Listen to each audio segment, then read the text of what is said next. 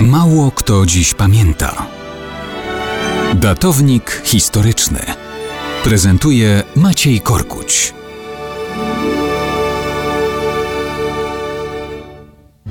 Mało kto dziś pamięta, że 28 maja 1940 roku, a więc równe 80 lat temu, alianci odnieśli pierwsze w II wojnie światowej zwycięstwo nad Niemcami. Bitwę o norweski Narvik stoczyły połączone siły francusko-brytyjsko-polskie. Walczyła tam nasza samodzielna brygada strzelców podhalańskich. Przygotowywano ją do udziału w zupełnie innej wojnie sowiecko-fińskiej.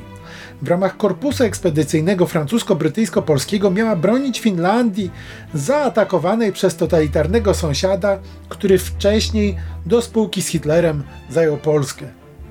Przygotowania aliantów do wysłania korpusu trwały jednak zbyt długo. Finowie byli zmuszeni podpisać rozejm.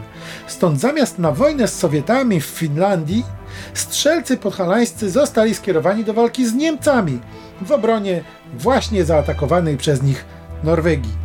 Siły alianckie miały odbić Narvik i okolice z rąk niemieckich.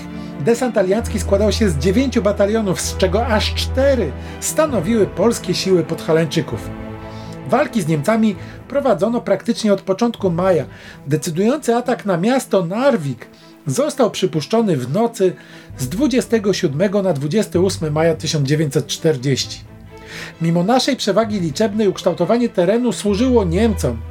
Siły alianckie mimo to Narvik zdobyły. Odniosły pamiętne zwycięstwo, ale to one szybko musiały się zwijać z Norwegii, ponieważ okazało się, że we Francji wojska francuskie ponoszą klęskę za klęską. Tak więc bitwa była wygrana, Narvik zdobyty, a zaskoczone oddziały niemieckie i tak mogły zająć to wszystko, co w Norwegii utraciły.